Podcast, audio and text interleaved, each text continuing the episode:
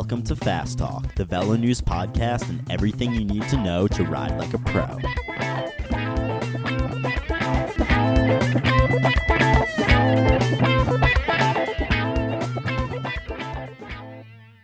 Fast Talk is sponsored by Quarq, maker of next generation power meters, including the SRAM Red D0 power meter. Built specifically for SRAM's groundbreaking red group set, the SRAM Red D0 power meter is compatible with all of SRAM's red group sets. Find out more at quarq.com forward slash D0. Welcome back, dear listeners, to another episode of Fast Talk. I am Caley Fretz, senior editor here at Velo News, sitting across the table, as always, from our good coach, Trevor Connor. How you doing, Trevor? I'm good, Caley. How you doing? I am excellent. Uh, we also have a special guest today on the line via Skype, all the way from Australia, I believe. Uh, we have Dr. John Hawley. Uh, Dr. Hawley, your uh, your title's a bit of a mouthful. Why don't you introduce yourself real quick? Hi, good uh, good afternoon or good evening, whatever it is uh, where you are. It's morning here in Australia, and I've just returned from Europe, so uh, a little bit jet lagged, but nevertheless, we'll press on. Um, official title: I'm the director of the Centre for Exercise and Nutrition here at the MacKillop Institute of Health Research in in Melbourne, uh, as you say, in Australia. So, bit of a mouthful, but basically.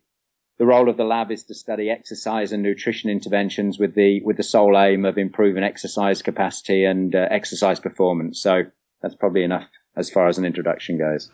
So I'm actually going to interject because I've been very excited to get you onto our podcast. Um, as somebody who spends way too much time reading the research, Dr. Hawley for the last 20 years has been right at the the top of the, the stack in terms of putting out the research on, on how our bodies adapt to training and and what's the best uh, approaches to nutrition for, for both training and for for racing.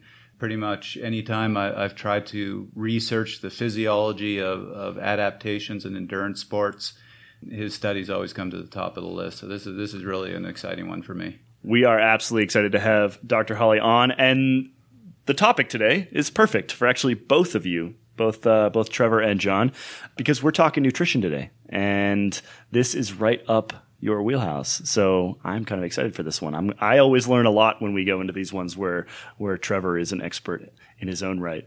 Uh, the the topic today is broadly uh, the differences between race and training nutrition and what you should be different, doing differently in races versus in training. Uh, and we're going to go into a whole bunch of other things beyond that, but that is sort of the overarching theme of today's podcast. Trevor, let's start. Let's start with you. Let's start with uh, a ten thousand foot view of why nutrition is critical to both racing and training. I was one to put that bullet on the board, and I'm regretting it because to try to explain the importance of nutrition to, to and Dr. Hawley, please feel free to save me here. But to try to explain it in, in one minute is next to impossible. But obviously, this is how we fuel our bodies. Um, we can't perform without that fuel. We also can't recover without that fuel. Uh, I see a lot of cyclists as a coach who really focus on what intervals should I be doing, how should I be training, but don't really think about am I fueling my body so I can get through this training workout and also more importantly be able to, or just as importantly be able to do the workout the next day and also how can I optimally get myself through the race. I, am differentiating the the racing and the training a bit here because that's really what we want to get at is is the solution the same for both. So Dr. Hawley, I guess that's the first question that we'll throw at you is what are the your goals nutritionally for both racing and training and are they the same? Well, that's a good good place to start, and I think you did well there, Trevor. So I didn't didn't have to rescue there. I mean, the way I, the way I look at nutrition is uh, it, it should support the training. It's an adjunct to the training. And, and as you correctly pointed out there, are a lot of athletes who I see, you know, think it's a little bit of an add-on. Uh, uh, they're quite preoccupied with, you know, how many hill reps they've done or how many miles they've got in the diary at the end of the week. But, uh, you know, only when they fall apart generally do they think of nutrition or pick the phone up and try and, you know, see someone like myself or, or a nutritionist. So I think it's very important to, to get the message across to, to serious athletes. And by serious athletes, I mean people who are training, you know, on a, on a daily basis and upwards of an hour to several hours. The, the nutritional support is absolutely essential. Back to your original question. there is a there is a difference between nutritional support during training or to support training and, and competition nutrition as we'll call it. And, you know, one is really concerned competition nutrition that is with, with optimizing availability of fuel and maximizing that type of approach. Whereas the other now, as we've, we've heard the term and it's, it's not a new term, but we tend to think of training in terms of dietary periodization. And Again, periodization is not a new concept to athletes as far as training is concerned, but certainly it's a new concept, I think, relatively new as far as nutrition is concerned. Actually, Trevor and I were discussing this uh, before we turned on the microphone as something that is relatively new, I think, to the world of, of sports nutrition is this is this concept of periodization within nutrition. Why don't we dig into that a little bit more? We've talked about periodization in your exercise before, but maybe we should just redefine real quick. Let's go all the way back to the beginning here and redefine what periodization would look like uh, in a nutritional context. And I'll throw to you, Dr. Hawley. Okay, well, that's a fair enough question to start with. Um, if we think of training, it's easy to do the training model first because most of the listeners will relate to that. It would be rather ridiculous to assume that everyone goes out and rides two hours each day, every day of the week at the same pace, at the same intensity on the same course. There is no periodization there. There is no differential between sessions and, you know, you're not going to get tremendously race fit by doing that. Well, the same applies to nutrition. You do not eat the same on a daily basis, day in and day out. We eat to either fuel the demands of the training session or in some cases, as I'm sure we're going to get into in a, in a few minutes, we can periodize nutrition by absolutely taking the opposite approach, and that is driving the training adaptation further by actually removing some nutrients. But the concept of periodization is exactly that, that not every training session will be the same in a week or in a given macro cycle.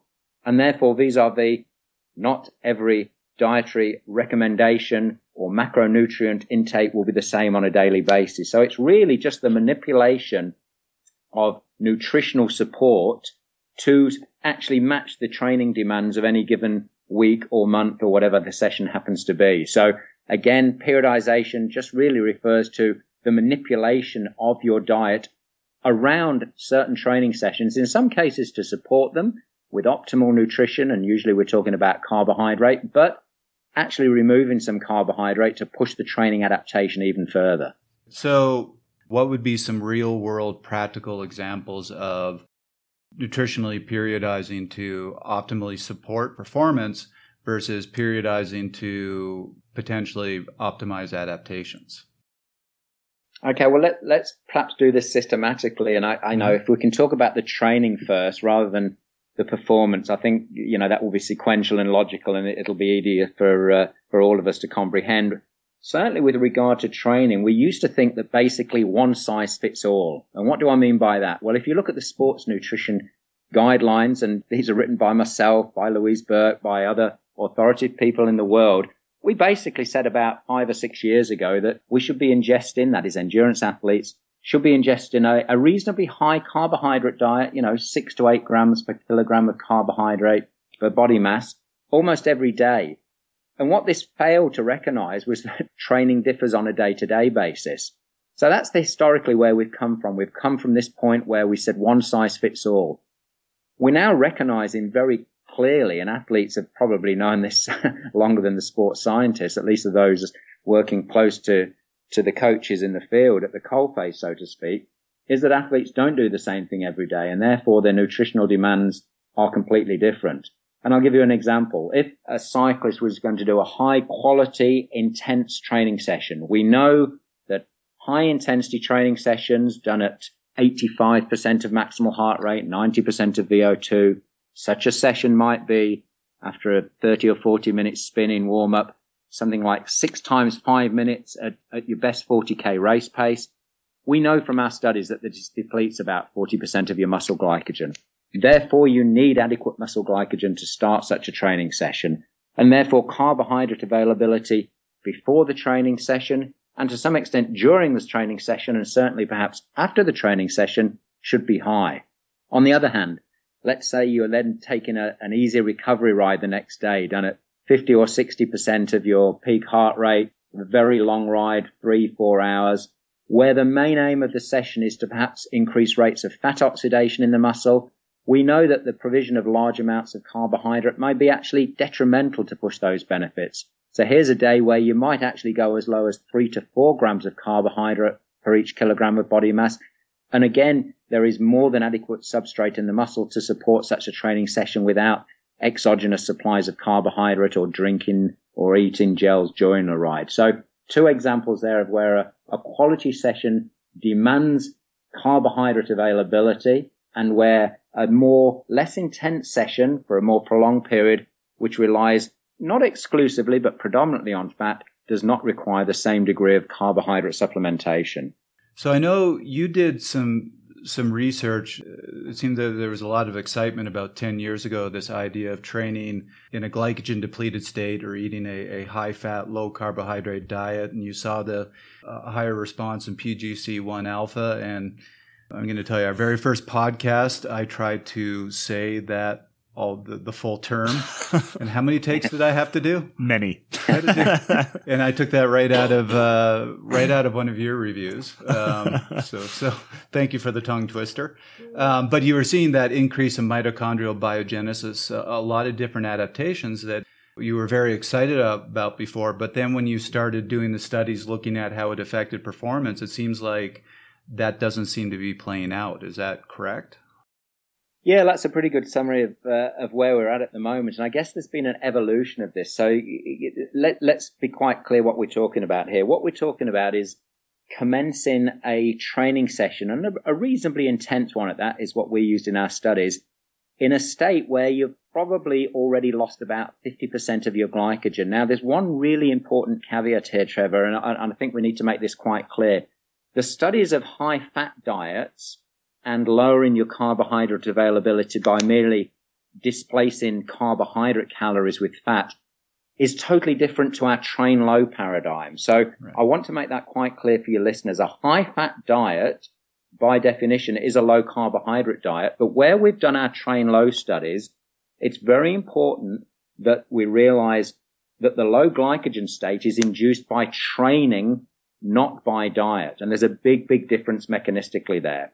So let me just walk you through very, very slowly. And I'm, I'm aware that I'm talking far too long here, but our first studies that we looked at, we did ask subjects to actually train twice a day. We did what we call a glycogen depleting session, a, a long ride of 90 to 120 minutes in the morning.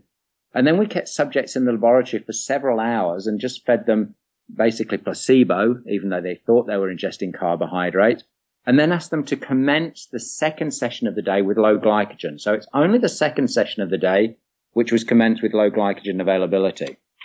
What we did find was that despite power outputs being seven or eight percent lower, and we did these studies initially over three to four weeks using three or four training sessions a week in this low glycogen state, that as you correctly pointed out, all the training markers were massively increased. Now, this was remarkable to us for for several reasons. And, and the main one is because these were already well trained cyclists or triathletes doing 15 to 20 hours a week of training. So what this showed us that was quite clear, and now we've repeated it several times and so have several other independent laboratories, is that even with well trained athletes who supposedly have already maxed out their training adaptations, it was possible within a very short period, that is just three to four weeks, of training low, perhaps only three times a week, so a total of nine to 10 sessions in those three weeks, to actually push some of the mitochondrial adaptations that you talked about, PGC1 and citrate synthase and various other markers, up to already higher levels. Now that was phenomenal to us, but it came as a cost and you've clearly outlined that. We were unable to detect a clear benefit to performance. So that was a quandary to us and that's probably a good place for to, to stop and pause and say, well, those studies were very interesting, but for the athlete, it's all very well to increase lots of these, what my wife calls alphabet soup markers in the muscle. But if it doesn't translate into performance, then the coach and athlete isn't really interested. So that, that became the, I guess the point for us to start thinking of what we were doing wrong and trying to think of different strategies. Just to just to really quickly, uh, could you guys define some of those alphabet soup markers? Because we've gone through them in, in previous podcasts, but just in case people, in case listeners are showing up here for the first time. Sure, sure. I guess the main marker that we looked at uh, as an outcome variable was resting muscle glycogen. And by training in a lowered state, literally just for 10 sessions a week, we were able to increase resting muscle glycogen. Now, in theory, any intervention which gives you more glycogen at the beginning of a race should actually lead to an increase in performance. Um, so that was one main outcome marker, and we were surprised at. But again, studies from Bengt Saltin's lab in uh, in Scandinavia showed that in 2005. So it's nice when other labs can confirm it.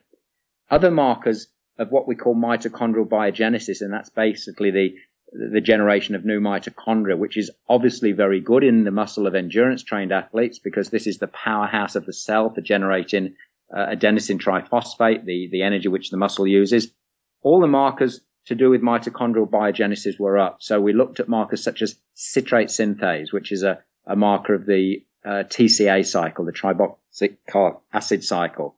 Uh, and, and every such marker such as that and markers of fat oxidation were also up. So anything that we basically looked at, which was to do with either lipid or carbohydrate oxidation, these markers were up. So again, on that side of the balance sheet, you would say that performance should be improved, but unfortunately, that wasn't the case. Do you know why?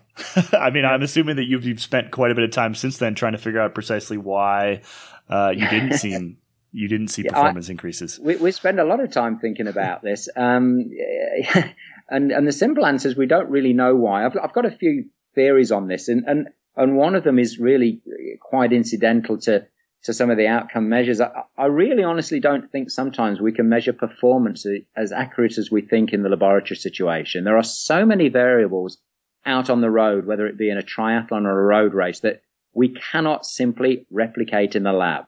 The wind, the drafting, the bike handling, and various other aspects. And when you put someone on a, on a laboratory cycle ergometer, and even if you put a screen in front of them and try and simulate a course, it's not quite the same. And uh, apart from that, I have no real answers. Of course, uh, one answer which I, I, often get thrown at me at uh, talks like this is, well, maybe the muscle was already stacked with enough mitochondria and enzymatic machinery to do the business anyway. And that's a very good point. Perhaps adding to the, if you like, molecular soup in the muscle, once you've reached a point, you've reached saturation point and, you know, adding more units doesn't necessarily equate to performance. But again, I'm not convinced of either argument there. And hmm. my honest answer to that is I think it's somewhere a little bit of both. Interesting. Or maybe just a point of diminishing returns sort of thing, right? Once you have so much. Absolutely. doesn't Absolutely. really help anymore. Yeah. Huh, fascinating. Yeah. But going back now, you did say that it, it's different when you're talking about nutritional changes, where you're you're eating a very low carbohydrate, high fat for an extended state. And it seems like there there does seem to be a a very clear mechanism for why you don't see the improvements in performance. And as I remember, one of those is you see a decrease in glycolysis. So you simply can't uh, do the high intensity efforts as well. I'm trying to keep this in, in simpler language. I yeah, appreciate that, yeah, Trevor. It, he just he does it for me, John. I play the village idiot on this podcast, uh, and I'm mostly hanging on just by my fingertips so far. So I appreciate you guys dumbing it down a little bit for us. You've obviously read the literature very well because the, and I don't want to get into the uh, the old high fat, low carbohydrate argument, which certain uh, other people are publicising at the moment. Although we can touch on that state, I guess, a little later. But w- one of the things that we did find is that when we look at these high fat diets, there's no question that you start to use a lot more fat. And by definition, if you can use fat from that depot in your muscle, you can spare some of your glycogen. And the question to us was, you know, why on earth wasn't it turning into a performance benefit? And the simple answer is, as you've correctly pointed out, we weren't sparing glycogen in a positive way. We were actually impairing the ability of the muscle to use glycogen. So there's a quite different system here. Instead of being able freely to put the pedal down and uh, use glycogen when the intensity's on. Here, the high fat diet actually put the brake on that. So it was the opposite effect. So we'd given the muscle all these benefits. We'd increased the capacity to oxidize fat. And it was almost like riding with half your brake pad on all the time because we had impaired the ability of the muscle, as you said, Trevor, to, to go through glycolysis and break down glycogen. So this was a bad sparing, if you like, and not a good sparing. And again, I might add that the mechanisms by which high fat diets do that are completely different and uh, uh, and polarized from the fact that when you train low, it's a completely different mechanism. But yeah, good point. Glycogen sparing, as we thought of it as in the old days of a good thing here was not a good thing. It was actually glycogen impairment. So you essentially you gained the ability to go forever. You just couldn't go forever very fast. Is that a good Well, way to put it? That- That's a nice way of putting it. And, and it's an interesting point you raise here because in the studies that were done very, very early on, 1983 by uh, Phinney et al., published in Metabolism, where they did feed athletes a very low carbohydrate diet, less than 50 grams a day, and basically a ketogenic diet for four weeks. How they test so-called performance is completely different, in my view, from real performance. They ask athletes to merely ride to exhaustion at a very low percentage, 63% in the case of their study of their VO2 max. In other words, about 70% of, of maximal heart rate. And when you test endurance in inverted commas like that, yeah, you may be able to go longer on a high fat diet, but to the best of my knowledge, there aren't any races where you set out on a line and say to people, well, ride at a fixed submaximal workload and the one who falls off the bike last is the winner. That's not how real races are won. So you're absolutely correct here. It improves endurance capacity, but endurance capacity is not the same as performance. So you you just used a term that I definitely know, uh, which is ketogenic, and it's one that we've heard thrown around quite often. Uh, I've had it used at me, uh, probably because the person that was using it at me just assumed I had no idea what he was talking about. Um, we've heard it, it, it, particularly in relation to Team Sky and some other teams using apparently ketogenic diets to to pull additional performance out of their riders. I'd just be interested uh, as an expert and, and somebody who pulled that word uh, out of a completely separate conversation, what you think of of those sort of diets for somebody like a Tour de France rider. I mean, if I'm understanding you correctly, it sounds like the performance benefits you get from that sort of diet are not the sort of performance benefits you want in something like the Tour de France. Well, again, um, maybe a good podcast is to talk to Dr. James Morton, who's a good friend and colleague from Liverpool John Moores University, who worked very closely with Team Sky, and he can completely debunk some of the myths surrounding mainly mainly Chris Froome, as we know, who's uh, you know supposedly not eating any carbohydrate and riding the Tour de France and, and and able to put out power outputs, you know, 450, 500 watts, you know, while climbing. This isn't done on fat metabolism. I can assure you of that emphatically. So let's just let's just back off and, and again, I like to talk science here rather than than anecdotes and anything else. If you go back to the original paper in Metabolism in 1983, you will find there that the conclusion of the paper reads, and I'm paraphrasing from memory here, that ketogenic diets may be beneficial for athletes involved in endurance events lasting two or more days. now, the, the message has become completely diluted, and we have members of the, I'll call it the ketogenic brigade, but we had a, a tour recently in Australia by certain figures who I won't mention by name, but it was called the Low Carb Down Under Tour. And we had these people, so-called experts, talking to football teams. Now, if you know anything about Australian rules football, you'll know that it's a game played at very high intensities with high running velocities, which is glycogen dependent. And I was shocked and stunned, you know, to see headlines in our paper that certain of our Australian football rules teams were following the ketogenic diet. Because I can assure you, if they would, they'd be bottom of the ladder because the demands of those team sports are so different to prolonged endurance events. Now, getting back to your question there about Tour de France, I think this is a, an issue of dietary periodization once again. And I think the message has been lost. And here I'd like to really make quite clear to the listeners that extremes of anything, be it diet or training or weight loss or whatever, are dangerous. The ketogenic diet is extreme. It is less than 50 grams of carbohydrate a day. Any athlete who is trying to compete, unless it's in an event such as riding across America or something which is performed at such very low intensities that carbohydrate is not obligatory fuel, it is nonsense. I mean, it literally is nonsense. And again, just had a study published on this, and I'm not sure if you want to go into this, Trevor, but we can certainly discuss it. A paper which has just come out in Journal of Physiology using world class athletes who we placed on a ketogenic diet. And guess what? Performance was impaired and walking economy in these elite race walkers was impaired. So again, the that- ketogenic diet, uh, I'm not sure why all the fuss has been created. I think there's been a lot of fuss with little science, in my honest opinion. That that paper, what actually surprised me was the fact that they were less efficient burning more fuel or, or less economical. I was actually surprised about, by that because I always thought that uh, burning fat w- was more efficient, that you, you produce more uh, ATP per uh, per mole of fat than you did uh, carbohydrates. But I, uh, and the explanation, the, the paper made a lot of sense. It was the the NAD versus the FAD, and absolutely correct. strange look. We, it's a lot of alphabet soup happening. okay, so, so, to put that in uh, in late terms here, so what we did very briefly, paraphrasing the study, and let's make no mistake about this, we used elite athletes. That term gets bandied about. We had Olympic gold, silver, world championship medalists, European uh, medalists. This was an elite squad of around 29 to 30 very elite race walkers. And I'll have to be honest, until I'd seen these guys train and been part of this training camp, walking for me, and I shouldn't say this, was a little bit like, you know, who can whisper the loudest type thing. It's, it's, it's a strange event and they're perhaps unrecognized athletes. After watching these guys train upwards of 200 kilometers a week and do cross training and weights and everything else, I tell you now, I have the utmost respect for them. These are true athletes in every sense of the word. What we did was we placed them on three different diets, roughly 10 in each group. One was the ketogenic diet, which, as I said, under 50 grams of carbohydrate a day.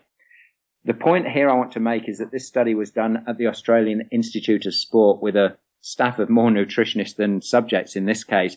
And we fed and weighed everything that went into the athlete's mouth. And one thing, and I know it's a little bit of a sidebar, but my phone ring reg- rings regularly with athletes saying, I'm on the ketogenic diet, I'm on this diet, I'm on that diet.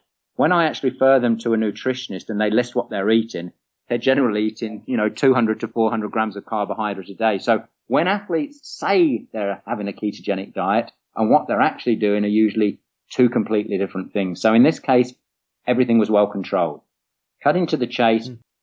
the athletes trained intensely for a period of, of four weeks we tested them at midpoints before, during, and after. We took various blood markers. Because they were elite athletes, we weren't able to take muscle biopsies. But as you correctly pointed out, we did notice a deterioration in walking economy. The oxygen cost of walking was, was higher. We also noticed a drop in 10 kilometer race performance. And again, this wasn't a stage race in the laboratory. This was an IAAF sanctioned race where we flew out officials with proper rules and regulations with aid stations and everything else. The point here I want to make is that with carbohydrate restored them at the end. So even when you have a ketogenic diet and you restore carbohydrate in the last 48 hours before a race, in this case, the economy and performance was still far worse. So there were no benefits to the ketogenic diet.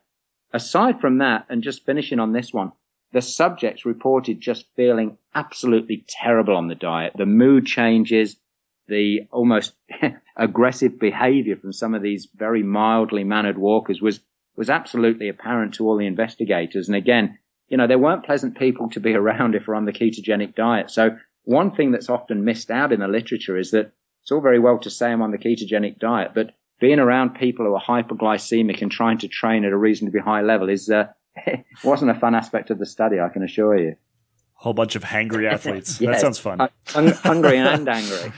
I think we've established that uh, likely Team Sky is not eating a ketogenic diet. Yeah, look, when when any intensity is is required, carbohydrate is the fuel your go-to fuel.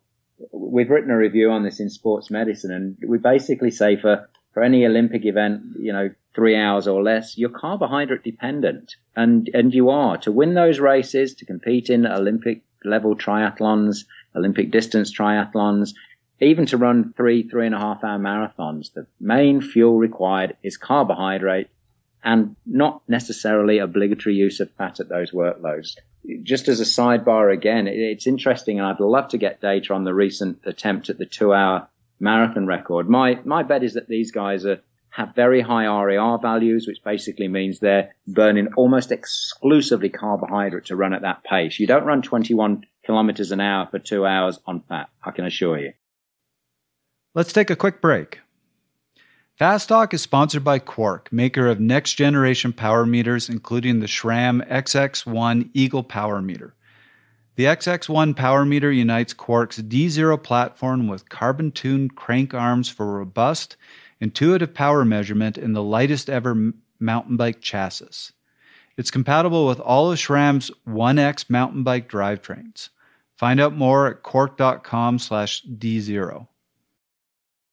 So I know you've had some recent studies that have taken a, a very unique and, and novel approach to this uh, training training a low um, glycogen state to hopefully get some adaptation. So can you tell us a little bit about that? And my understanding is it involves actually uh, the time of the day when you train and uh, sleep. Yep, that's great. Um, well, as you as we pointed out earlier, I guess that the the disadvantage with the the twice a day training sessions, it was for some athletes, it was quite impractical to do this. In other words, lower glycogen initially and then follow up. So we were trying to come up with a practical way, which everyday athletes who, you know, most of them have a job could, could actually incorporate the train low strategy without some of the disadvantages. And what we came up with was actually sleeping low. So we trained high and slept low. And let me just define that very quickly. In order not to compromise a quality session, we had athletes train late afternoon, early evening with high carbohydrate availability. This, to some extent, uh, almost negated every negative uh, effect of training low before. And if you remember what happened when we trained low before is that the power outputs in the, the work were really, really lower, seven or eight percent. So we trained the guys in the evening with high carbohydrate availability, good quality sessions, and here's the twist. We then put them to bed, and this was done in the lab, by the way, and fed them. We then put them to bed with low carbohydrate availability. And there was two reasons for this. Firstly, we wanted them to get up in the morning and do an easy session with high fat availability, the capacity to oxidize fat. But secondly, we also wanted the best of both worlds. And by giving them a low carbohydrate diet for that night, we were basically able to prolong the period which the muscle was exposed to low carbohydrate availability. So let's say they finished their workout at seven o'clock. They then ate a meal which was high fat and high protein, very little carbohydrate. They didn't do the next session until seven or eight the next morning, thus giving the muscle 12 hours of exposure to low carbohydrate availability. What did this do? Well, it enabled them firstly on the night of the high intensity training session not to compromise the power output or work put. Secondly, Quite surprisingly to us, without carbohydrate availability, it didn't disturb their sleep. Thirdly, it gave the muscle exposure for a longer time period than in our previous studies, namely 12 hours to the low carbohydrate availability. And fourthly, it didn't compromise the, the, I guess, easy ride the next day, a two to three hour ride, which was done in a low carbohydrate state with high fat availability. So this is something on a practical basis that the athlete could incorporate. And I guess the next question and one I'm asked frequently is how often should you do this? Well, probably a couple of times a week at uh, I would say using it in the build-up stages rather than the competition stages near a competition. So we find that if athletes do this more than twice a week, they they generally tend to uh, have a lower overall training uh, quotient, if you like, volume and intensity for that week. So I would probably recommend doing this a couple of times a week. That is sleeping with low carbohydrate availability given the proviso that you've done your intense session the night before and that you can go out the next morning and do a relatively easy ride. So this is a twist on the train low and something that is practical and take home for most athletes. Which is great. Sadly, I do this all the time without even knowing it because I tend to work late and then hop on my bike, do a really hard workout, and go to bed without eating right. Well, well it's funny you say that. Just as a as a sidebar here, I mean, you can use this or or not, but when we were actually presenting this, first of all, it was at a, a meeting in Europe. One of a world class athlete there who's, who's actually won Ironman said, well, Dr. Hawley, I'm so glad you've, uh, you've said that. You've legitimized something that I've been doing for four or five years. And I'm like, well, you're a world champion. You don't, you don't need me to legitimize your training habits when you're winning world champs and Ironman. So it was amazing that the athletes again were, if you like, several light years ahead of the, uh, the exercise scientists. We merely came along and merely confirmed what the athletes were actually doing in the field, or at least some of them. I, wish I remember who it was, but a, uh, a physiologist I quite respected said, if you ever want to be a great exercise physiologist, go see what the top athletes and coaches are doing because they're always 15 years ahead of the science and just be the one Absolutely, to prove Absolutely, and I, I'll actually concur with that. You know, I learn a lot from just hanging around with these guys, talking to the athletes, talking to the coaches, and again, some of our best ideas for studies have actually been proposed by coaches. And I, I think that's no coincidence that they're leading the field, to be honest. So let's get to the real practical. In training, what should our listeners be focusing on in terms of their nutrition to, to optimize their training? And then also in terms of timing, because that seems to be a, a major uh, piece of what we're talking about here. Well, look, given that you've got listeners of varied ability and uh, competition level, it's a it's a hard question to give a, a one size fits all answer. But I, I would say that athletes who are serious about their training need to start thinking about periodization of their nutrition. And by that, as we said earlier in the podcast, we mean not throwing carbohydrate in massive quantities at every training session per se. That would have been the old philosophy, you know, perhaps uh, a dozen or so years ago. What I always envisage now from a practical viewpoint is, is the deliberate undertaking of some training sessions with low or lowered carbohydrate availability. And when we talk about carbohydrate availability, we don't just mean muscle glycogen. We sometimes mean supplementation during rides. Having said that, if you want to put your foot down and you're doing a quality workout, a track workout or a hard hill session or whatever it happens to be, you need carbohydrate on board. How often should we be training with low carbohydrate? Again, I'd, I'd emphasize that this isn't something you want to be doing day in and day out. I'd probably only do this a couple of times a week. And for the most part, I'd do it in this sort of, you know, the base phase of training, uh, well before competition phases. Again, as you get nearer and nearer competition, the intensity needs to be high and therefore carbohydrate availability needs to be high.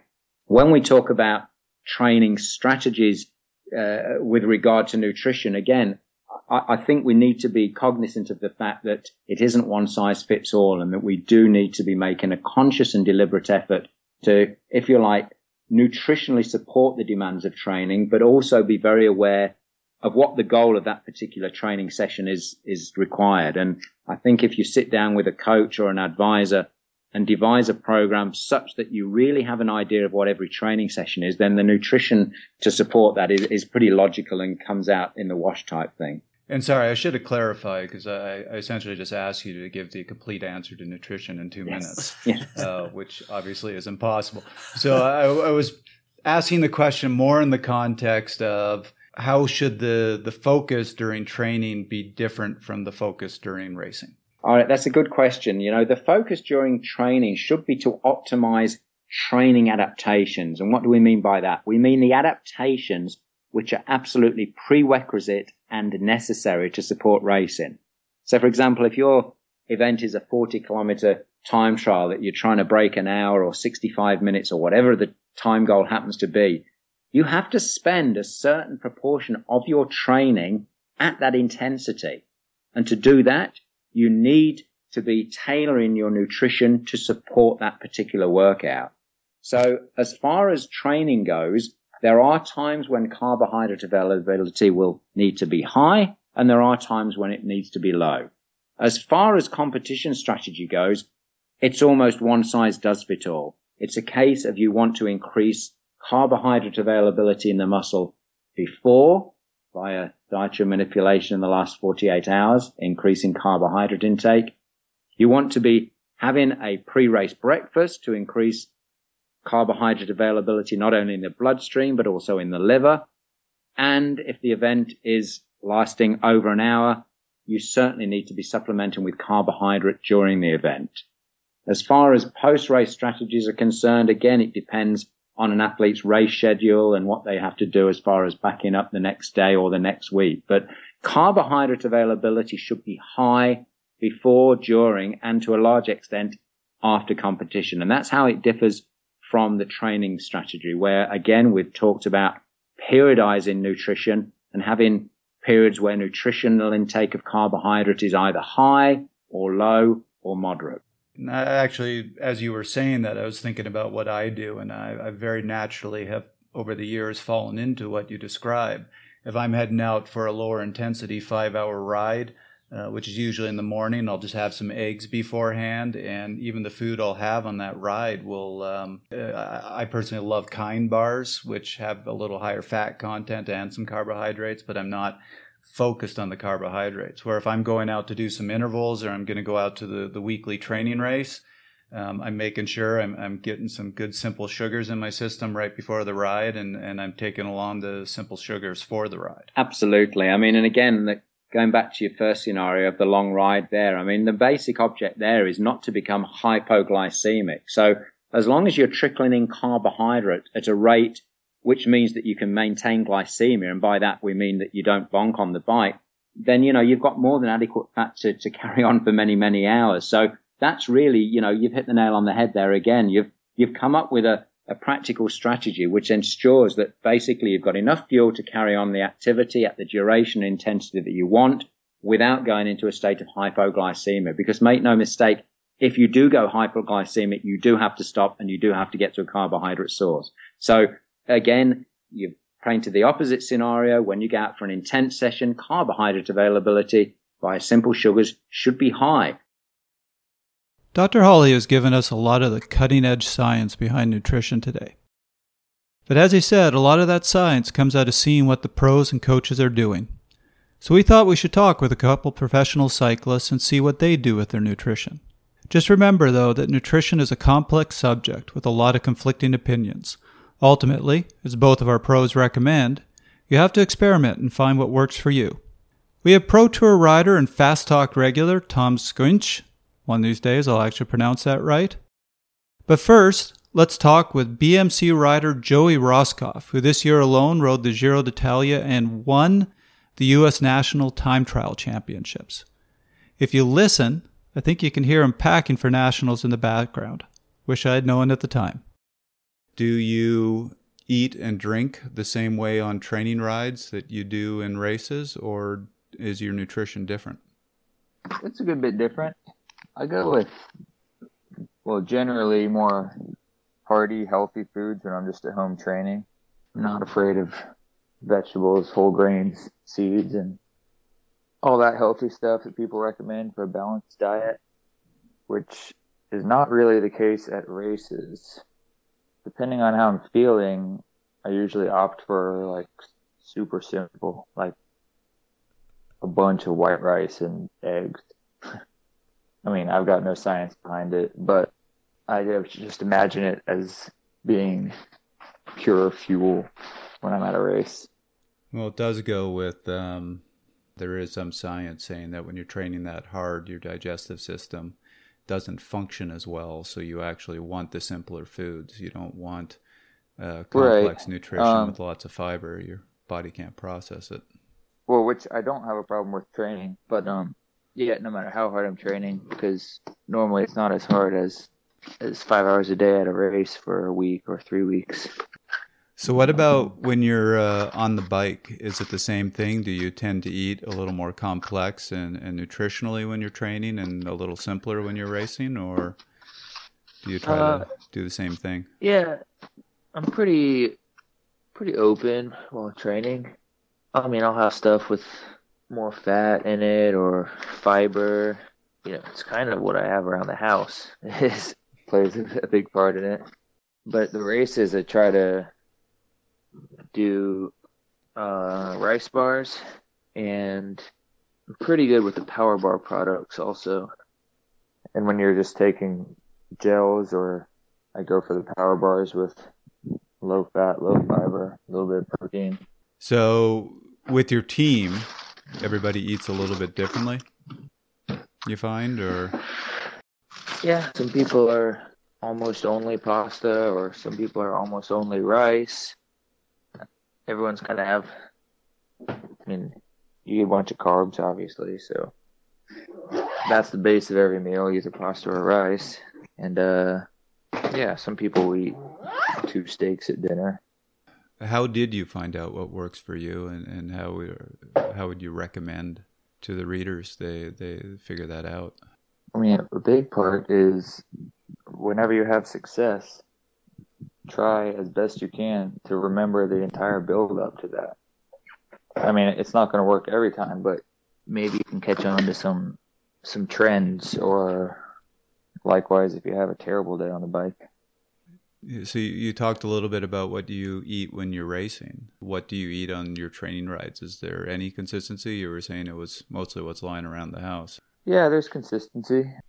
I mean, there's just a big variety, but this week I got a couple packages of Stroop Stroop waffles at the grocery store, so I've been packing them in my pockets. If I get really motivated, I'll make some rice or oat based bars at the house, package them up for the next few days of training. That usually only happens if I really have a few rest days and then I'm getting bored around the house and feel like cooking. My Okay. girlfriend will make banana bread sometimes. But it's a lot of more solid, traditional type food when you're when you're doing your long rides. Yeah, it doesn't bother me any. I don't really feel the need for gels. What about uh, interval days where you're going shorter but harder? Uh, do you change up what you're you're eating on those rides at all? Well, yeah. I mean, I'll I'll still eat a lot on interval days because you're, especially if they're intense. I won't start the interval with anything, with any meat in my stomach. Have you ever played with your nutrition or, or uh, gotten any advice on, on modifying your nutrition to um, aid your training? Yeah, a, big thing that our nutritionist pushes is protein before bedtime, after dinner, like in the form of a, a drink mix or a yogurt, something a little bit more readily digestible than meat. If you're feeling a little hungry after dinner, then apparently protein does good things if it helps you repair during the night. There's a lot of people who are now talking about this idea of nutritional periodization and, and doing some rides with no food. Um, is that something that's ever been proposed you or that you've given a try, or is that something you'd you'd rather avoid? It's definitely something I would rather avoid. I have avoided it. And the team doesn't push it, but so if some riders are interested in trying the low carb, whatever, all these theories floating around, they resources are there. Like the nutritionist wants to help with that also, and she'll try to figure out the best way for you to do it without completely sacrificing your training quality. I have never tackled that kind of thing. I feel lucky when I make it through every any training ride feeling decent. So I try to cut down on the the struggle, just to eat the carbs and uh, feel good. feel like I can go out and smash it and do some hard riding. I mean, it's definitely a trend.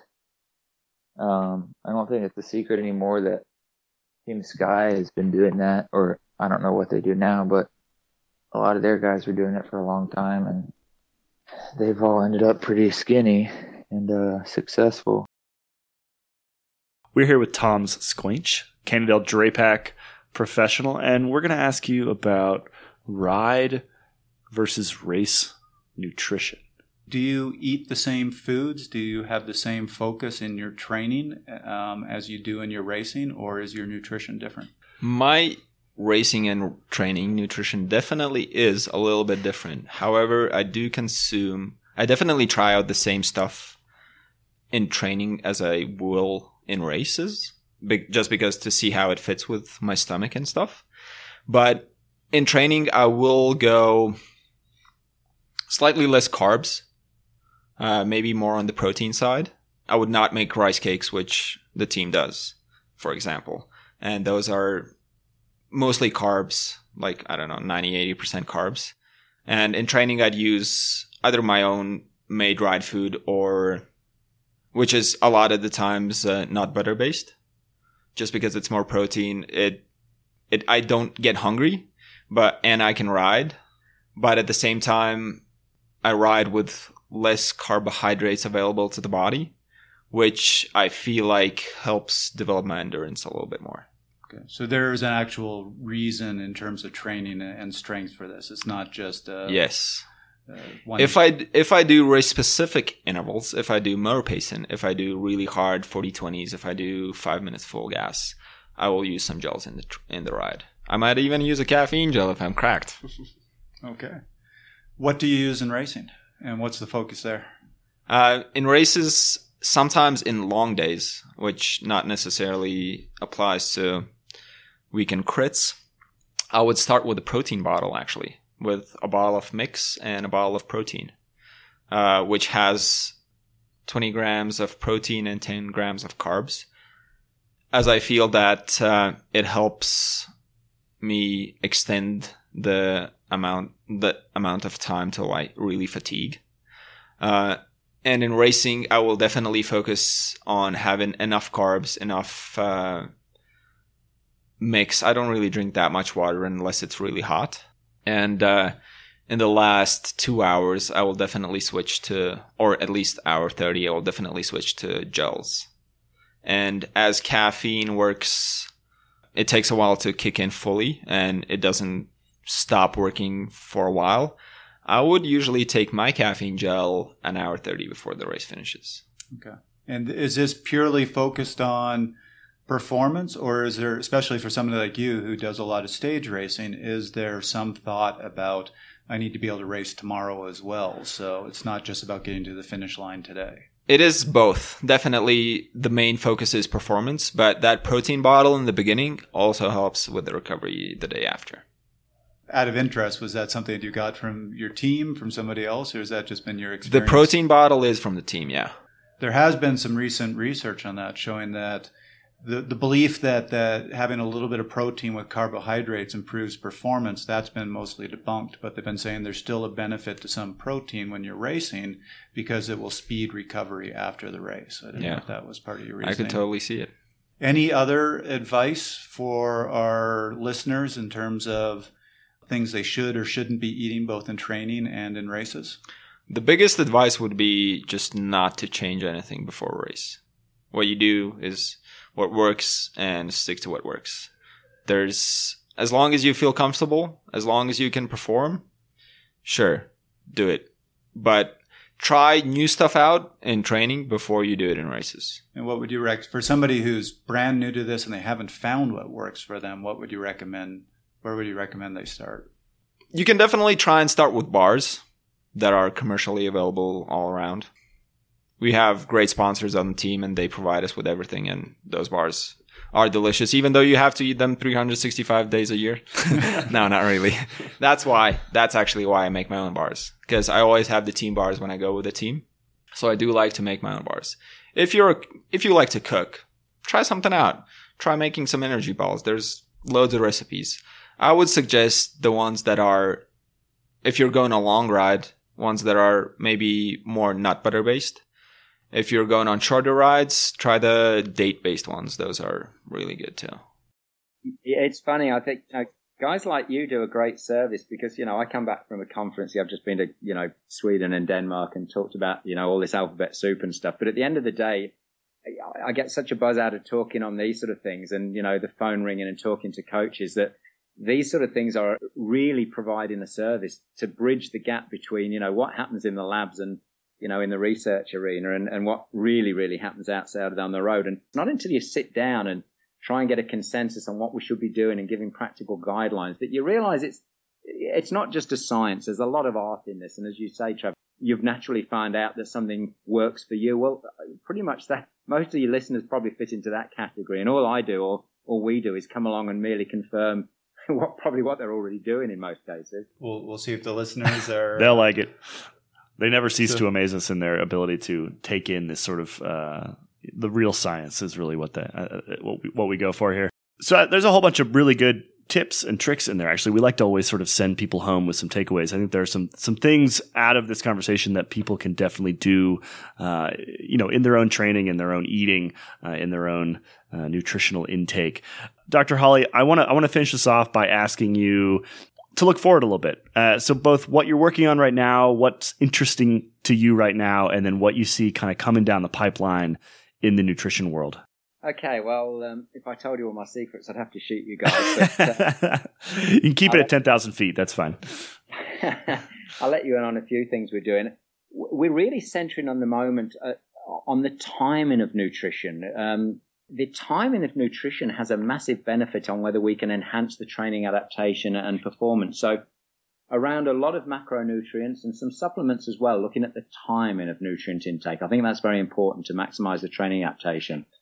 And I guess the thing that we've got going for the next two or three years, we've got some very good grant money to look at um, to look at circadian metabolomics. And what do we mean by this? That sounds like alphabet soup again. again, looking at the timing of nutrition uh, around training sessions and exercise habits, not just with a view to looking at athletic performance, but also looking at health and how the timing of meals can, if you like, control glycemic control and, and prevent some of these chronic diseases. So Hmm. perhaps not in your listeners' boat for that, but something as you get older and uh, sometimes a little fatter, you have to start thinking about. So timed nutrition to optimize performance and health. That would sum up my lab's work Now- for the next five years. So, so now you're touching on something that's that's been a, a huge pastime of mine. Are, are you also looking at uh, the the whole concept of intermittent fasting and um, Yeah, you, yeah. What what we're looking at now is something which has been absolutely flogged to death in the animal literature, but I can assure you there is not one ounce of human data. We've just finished the study as I speak. We're looking at circadian metabolomics and the timing of feeding, and one of the things we're looking at is this issue of time restricted feeding. So very Right. quickly in the literature, at least if you're an animal, if you restrict your food intake to about uh, eight hours of the day, in other words, you prolong the fast, it's associated with a whole host of metabolic benefits. If on the other hand, you're a grazer, as they're called, you nibble, you night eat, and you spread your food intake over 15 or 16 hours, your metabolic health profile is, is not as good. Again, that's at least if you're an animal. So we've just done that in humans and we're really excited. The muscles in the can, so to speak, we haven't analyzed it yet, but uh, a whole host of analysis would be undertaken to determine if this is true in hum- humans. So the whole issue of, of fasting for longevity, fasting perhaps for performance, not quite as uh, as clear there, but the whole issue of timing of food intake and the the period over which you eat. Yeah, very interesting uh, area indeed.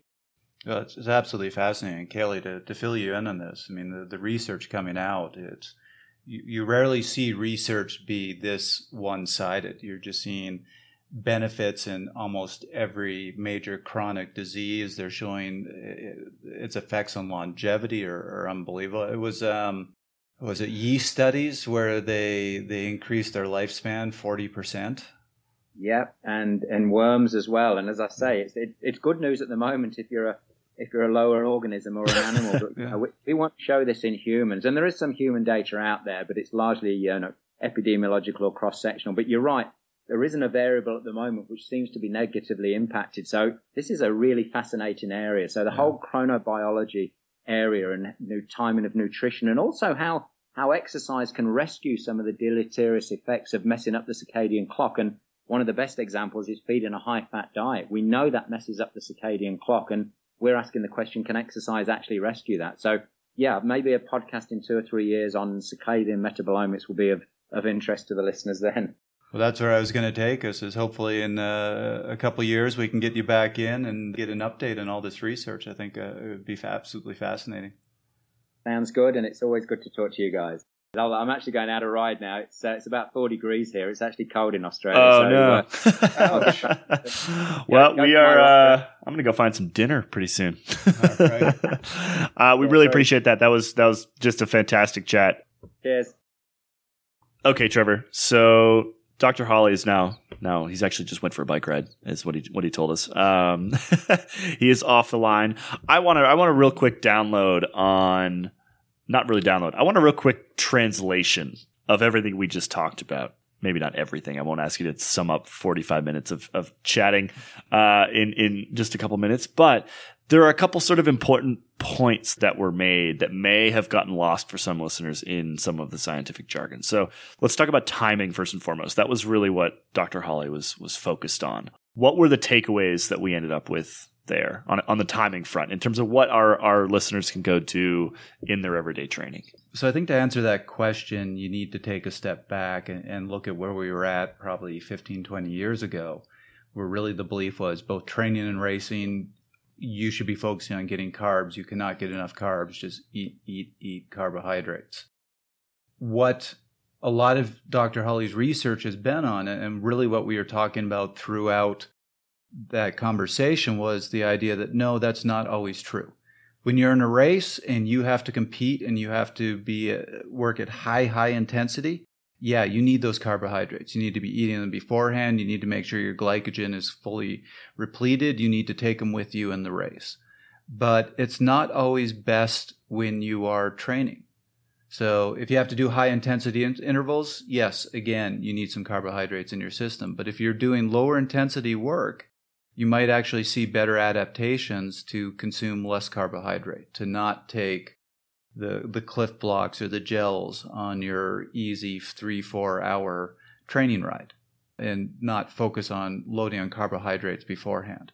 Where he's been going really recently with the research and a lot of what he talked about that's getting exciting is manipulating this, figuring out ways to allow you to train at high intensity, but still get the benefits of that what happens when your body's in a low carbohydrate state. So we were talking about that was when we were talking about that alphabet soup, and you see actually uh, in higher levels of that whole alpha, alphabet soup when you train in a low carb state. We're talking about the markers that would indicate training response. Thank you. Better way to say Yeah. it. So- but but without necessarily the training or or more of them for the same amount of training. Basically. Well, so the issue they ran into is when people are in a low carbohydrate state, training hurts more. Right. You can't go as hard.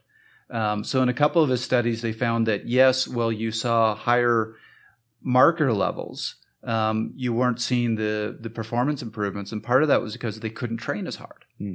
So his sleep low, train high idea was let's have them do a hard interval session in a completely uh, glycogen loaded state so that they can do the full workout at So full intensity enough food, basically. Yeah. with enough food, but do it close enough to bed time that they're going to deplete a lot of their glycogen in that exercise.